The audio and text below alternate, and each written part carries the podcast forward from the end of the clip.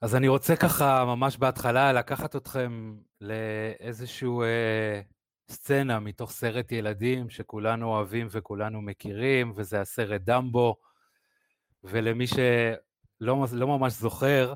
אז דמבו הוא אה, פיל שנולד בתוך קרקס. דמבו נולד שונה משאר הפילים. הוא נולד שונה כי האוזניים שלו ככה ארוכות יותר, והוא הופך להיות אה, צחוק אצל כולם, כולם צוחקים על המראה שלו ועל על איך שהוא נראה, אבל אז, יום אחד, קורה משהו שבעצם אה, משנה לו את החיים, ובעקבות איזשהו לילה הוא מוצא את, על, על איזשהו צמרת של עץ, מה שמתברר אחר כך שדמבו הפיל יודע לעוף. אז קודם כל שלום לכם, אני אבי רוט, ואנחנו בעוד פרק של הפודקאסט מולד הלבנה, פודקאסט שעוסק בכל מה שקשור סביב התמכרויות, למה אנחנו מתמכרים, ובעיקר פתרונות, והמטרה של הפודקאסט הזה היא להביא לכם באמת גישה שהיא חדשנית, שהיא יעילה יותר, שונה אולי ממה שאתם מכירים, וכמובן כמה שיותר פתרונות כדי שאתם תוכלו לעזור לעצמכם. ואני חוזר חזרה ככה לקרקס הזה, אחרי שבעל הקרקס ולדמבו הפיל, כשבעל הקרקס מגלה שדמבו יודע לעוף, הוא כמובן חושב uh, באופן עסקי איך אפשר לעשות מזה כסף, ויש אטרקציה חדשה לקרקס. בונים מגדל מאוד מאוד גבוה, דמבו מטפס לראש המגדל, ומשם הוא הולך לעוף מסביב לאוהל הקרקס בגובה, ודמבו שמאוד מאוד מפחד נעזר בחבר שלו, העכבר, והעכבר נותן לו נוצה. ואומר לו, כשאתה, זאת נוצת קסמים, כל פעם שאתה מחזיק את הנוצה הזאתי, היא תיתן לך את הכוחות שאתה צריך על מנת לעוף. דמבו באמת מחזיק את הנוצה הזאתי, קופץ מאותו מגדל, ויחד עם האוזניים הגדולות שיש לו, משתמש בהם בתור כנפיים, ועף כמובן לכל התשואות וה... של, של הצופים, של המבקרים בקרקס. והסיפור הזה חוזר על עצמו, ולכל מקום שהקרקס מגיע, האטרקציה הזאת של הפיל המעופף הולכת ככה ופורסת לה כנפיים, השמועה הזאת, ואנשים באים עוד ועוד ועוד לראות את הקרקס הזה. אבל אז, יום אחד, כשדמבו נמצא שם למעלה, מחזיק ככה בקצה החדק שלו את אותה נוצת קסמים, זאת שלפחות הוא חושב שהיא נוצת קסמים, קורה משהו, והנוצה הזאת נופלת לו, ועפה לה ככה למטה בקרקס, ודמבו מוצא את עצמו ללא הנוצה כמו שהוא היה רגיל. וכמובן שבאותו רגע הוא מאוד מאוד מפחד ולא יודע איך הוא יכול לעוף. והעכבר, החבר שלו, לוחש לו ככה באוזן, תשמע, הנוצה שנתתי לך הייתה פשוט נוצה רגילה. היא לא נוצת קסמים והיא לא שום דבר, אתה יודע לעוף כי אתה פשוט יודע לעוף. וכשאנחנו מגיעים לנושא הזה של ההתמכרויות, וזה יכול להיות אוכל, וזה יכול להיות אה, סמים, אלכוהול, הימורים או קניות או כל פעולה אחרת שנחשבת אה, לממכרת או להתמכרות, הפעולה הזאת היא בעצם נותנת לנו משהו מסוים שאנחנו מאמינים שאין לנו בעצמנו. אני אתן את זה בדוגמה שהיא ככה תהיה יותר פשוטה, לדוגמה ביטחון. אדם שגדל במהלך חייו עם התחושה הזאת הפנימית שאין לו ביטחון, שהוא לא בטוח בעצמו, שהוא לא מסוגל לעשות דברים מסוימים בכוחות עצמו, יכול להיות שבתחומים אחרים הוא מאוד מוצלח, ואז אני אתן את זה אפילו בדוגמה יותר מפורטת, לדוגמה, אה, להתחיל עם מישהי כשהוא נמצא באיזשהו מקום, ואז יום אחד אחרי שתי כוסיות של וודקה, הוא מוצא את עצמו פתאום ככה עם ביטחון, הוא מסוגל אה, אה, לגשת למישהי ולהציג את עצמו, לבקש את מספר הטלפון שלה. המוח שלו באותו רגע מחבר בין שתי הפעולות האלה. האלכוהול שפתח שם את הדבר הזה שנקרא ביטחון, והנה כרגע הוא מסוגל לגשת אליה ובעצם לה, אה, להתחיל איתה, לפתוח איתה בשיחה, למרות שהוא מגדיר את עצמו בתור ביישן. ומכאן והלאה, בכל פעולה, בעצם בהמשך החיים שלו, בכל פעולה שהוא יזדקק לביטחון, הוא יודע לחפש את, ה, את הביטחון הזה ממקור חיצוני. עד כאן הכל יכול להיחשב טוב, אלא שאנחנו יודעים שברבות הזמן דברים לא ממש עובדים, והרבה פעמים את אותו חומר שצרכתי אותו, אני צריך לצרוך ממנו יותר, אני צריך לצרוך ממנו גם בכמות יותר וגם בדחיפות גדולה יותר, ולפעמים אפילו זה כל כך לא תואם, שאני פשוט אה, אה, לא יכול להשתמש בחומר הזה, ואז אני מוצא את עצמי בעצם חסר ביטחון. וזה המקום שבו אנחנו צריכים את ה... אני אחזור לסיפור של ההתחלה, את אותו עכבר קטן שילבוא וילחש לנו באוזן, שאת הביטחון הזה שאנחנו מחפשים, את האהבה שאנחנו מחפשים, את השייכות שאנחנו מחפשים, היא לא נמצאת בחוץ, היא נמצאת בתוכנו, אנחנו יכולים לייצר אותה בתוכנו. תחשבו על מקומות או אירועים בחיים שלכם שבהם אתם כן בטוחים, זאת אומרת זה יכול להיות לדוגמה ש, שלגשת למישהי ו, ולהתחיל איתה או ליצור איתה קשר, שם אין לי ביטחון, אבל לדוגמה בעבודה שלי ובתחום שאני מתעסק, שם יש לי ביטחון, אז אם כן, יש לי ביטחון, אני רק צריך לדעת איך אני משתמש בו בצורה נכונה, ו- וזה אחד הדברים שאני עושה אותם בקליניקה, המטרה היא כמה שיותר לפנות אל הכוחות הפנימיים שלנו, ואחד מהנחות היסוד של NLP אומרת שלאדם יש את כל המשאבים שהוא צריך כדי להגשים את מטרותיו. זאת אומרת, כל דבר שאני צריך, יש לי אותו במקום מסוים, לא תמיד הוא זמין לי בתחומים אחרים בחיים, אבל בתחום מסוים יש לי אותו, ואני אה, אה, פשוט יכול, כשאני יודע להתחבר אליו בצורה טובה, אני יכול להשתמש בו גם בתחומים אחרים. אנחנו נרוויח מזה דבר אחד, שאנחנו לא נהיה זקוקים כל הזמן לחומר חיצוני, כמו שאמר, או להתנהגות זה יכול להיות, זה לא חייב להיות דווקא חומר, אני יכול לתת את זה בדוגמה נוספת, הייתה לי מישהי שהגיעה אליי לאיזשהו תהליך בעקבות קניות שהם יצאו uh, מגדר uh, הנורמלי, זאת אומרת זה היה הרבה הרבה הרבה יותר מהמשכורת שהיא ובעלה מכניסים, וכשאנחנו ניגשנו ביחד לברר על מה יושבים שם הצורך הזה בלקנות כל הזמן דברים חדשים, אצלה זה היה בעיקר בגדים, אבל אצל האנשים אחרים זה יכול להיות גם דברים אחרים. הגענו בעצם לנושא הזה שכשהיא קונה משהו, היא מרגישה אהובה. היה לה שם איזה אירוע בילדות, שבו היא קיבלה מלא מלא מתנות, והחיבור הזה לדברים חדשים, למתנות, לדברים יפים, לקח אותה למקום הזה שהיא בעצם, כדי להרגיש אהובה, היא, היא זקוקה ל, ל, אה, לקניות האלה. וכמובן שזה אף פעם לא מספיק, כי זה תמיד טוב לנו לכמה דקות האלה ברגע שקנינו, אבל ברגע שהחפץ הזה הוא כבר לא חדש, זאת אומרת, מספיק שזה הגיע אליי הביתה, בשלב מסוים היא כבר אפילו לא אה, אה, הורידה את התגיות מהבגדים, היא לא לבשה אותם. זה עצם הקנייה הזאת והדבר החדש הזה שבדרך להגיע הביתה, אם זה מהחנות ואם זה דרך קניות אונליין, גרם לה להרגיש באיזשהו מקום שהיא, שהיא אוהבת את עצמה, שהיא משקיעה בעצמה, ובאמת מצאנו ביחד,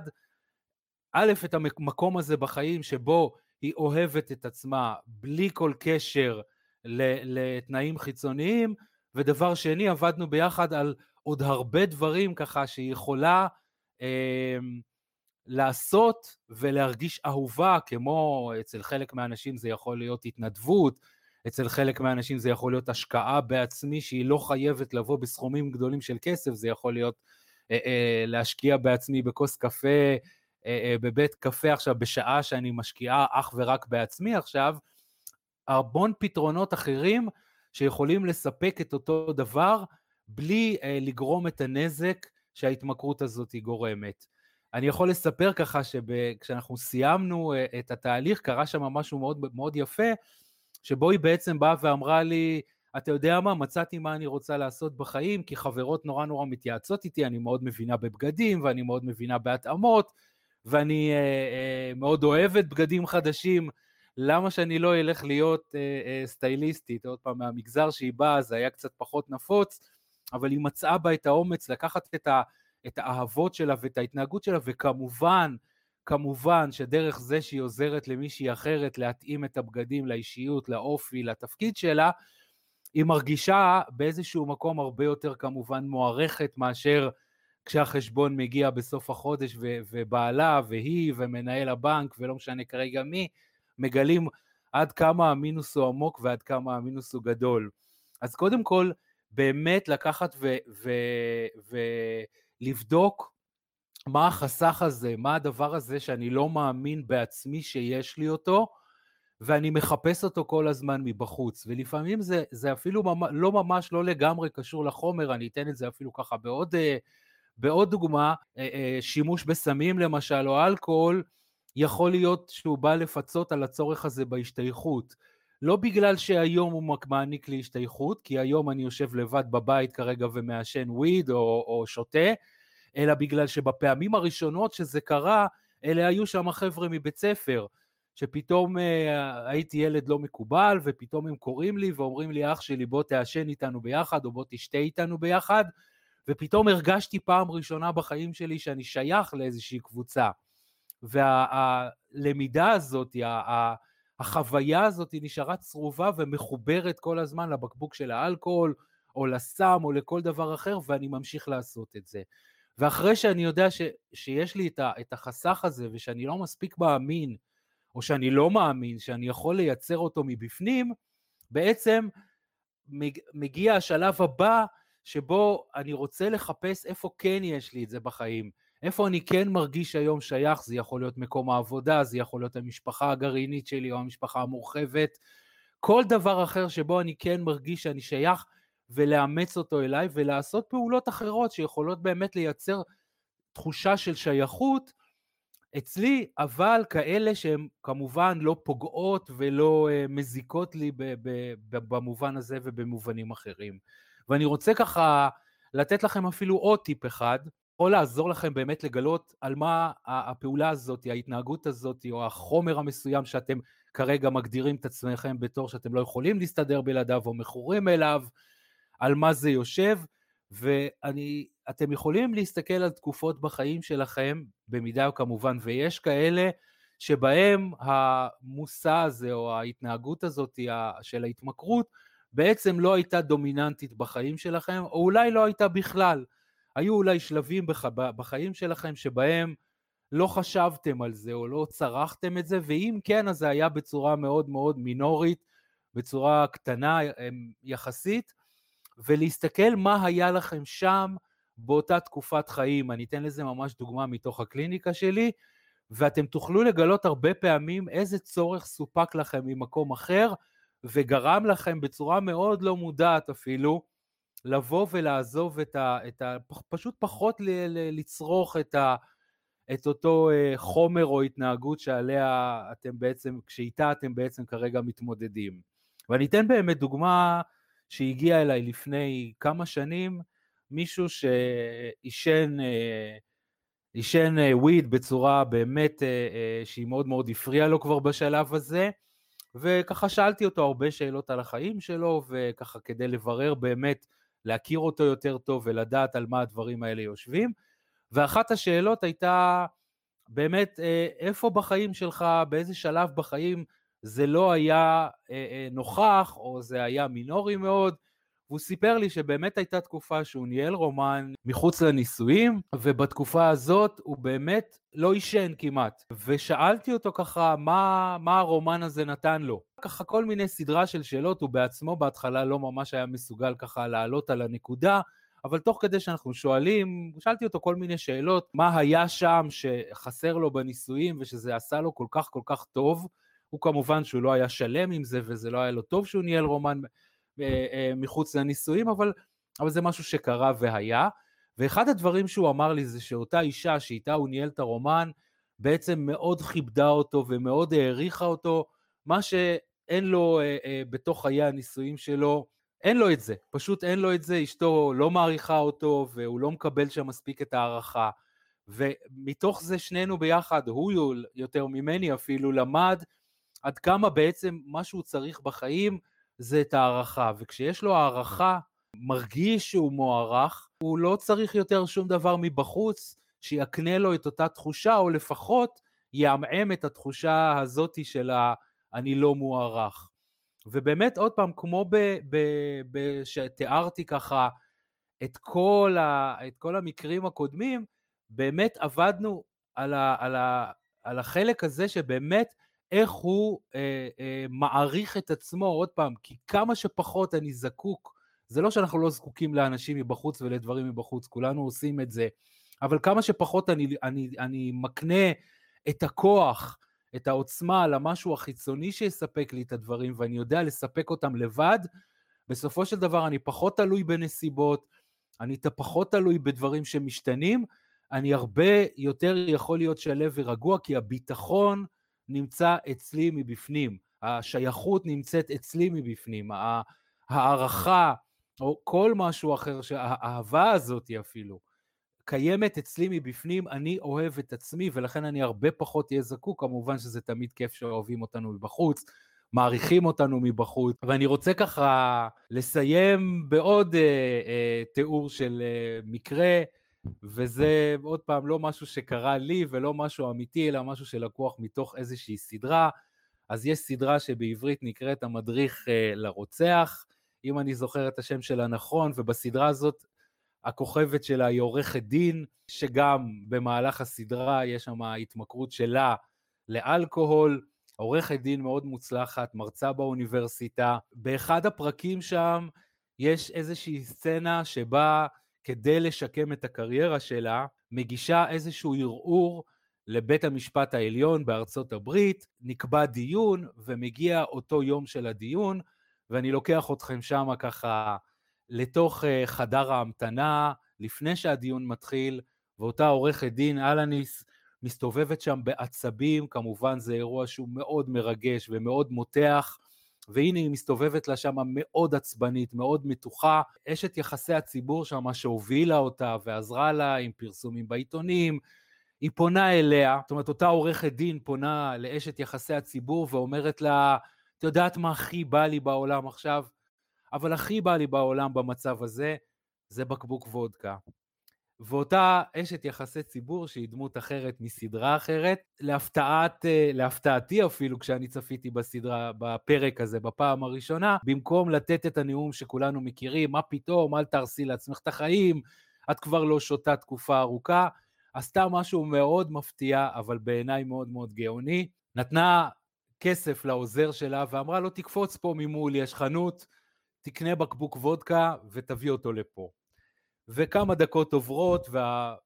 והעוזר חוזר, אותו בחור חוזר עם בקבוק הוודקה, היא מוציאה את הבקבוק מהשקית, מניחה אותו לאלניס, לעורכת הדין, ואומרת לה, תשמעי, את יכולה עכשיו לשתות מהוודקה, ואת uh, תיכנסי לדיון ותעשי את הדיון כמו שצריך, כי אני מאמינה בך, כי את מאמינה בעצמך, אחרת לא היינו מגיעים לכאן, מגיעות לכאן. אבל בסוף, כשהדיון ייגמר וכשאת תצליחי, את תחשבי שכל מה שעשית, עשית בזכות הוודקה. אבל זה לא נכון, כי מה שיש לך, יש בתוכך, את יכולה פשוט להביא את זה, וכמובן, כמובן, כמובן שלהאמין בעצמך יותר. אז אם אני צריך ככה לסכם את כל הפרק הזה באמת באיזשהו משפט אחד, ובלי להכיר אתכם כרגע, אתם, יש בכם, כל מי שמאזין כאן, כי בכולנו יש את זה, באמת את כל מה שאתם צריכים, אבל ככל שאתם פונים לדברים חיצוניים יותר, אתם מפספסים את הנקודה האמיתית שבסופו של דבר הביטחון, השייכות, האהבה, כל מה שאתם צריכים, יש בכם, אתם רק צריכים לדעת כרגע איך לייצר את זה, או איך לגשת לזה יותר נכון, בצורה נכונה. אז הגענו ככה לסוף של הפרק, ואני רוצה ככה להזמין אתכם, אם זה הפרק הראשון שאתם uh, מקשיבים לו עכשיו, אז באמת uh, לגשת אחורה וככה לשמוע פרקים נוספים כדי להבין את השיטה שבה אני עובד ואת הסיפור האישי שלי ואת השינוי שעברתי בחיים. אני אשמח לענות לכם על כל שאלה שיש לכם, גם לגבי הפרק הזה וגם לגבי התמכרויות. נושאים שאתם רוצים להעלות, שאני אדבר עליהם בפרקים הבאים, אתם מוזמנים כמובן לפנות אליי, אפשר למצוא אותי בפייסבוק, אווירות, A-V-I-R-O-T-H, ואתם מוזמנים לשלוח לי הודעות דרך המסנג'ר או דרך הוואטסאפ, אני אשמח לענות על כל שאלה, 052 6251 477 תודה רבה שהייתם איתי, תודה רבה שאתם מאזינים לפרק הזה, ואנחנו נתראה בפרקים הבאים.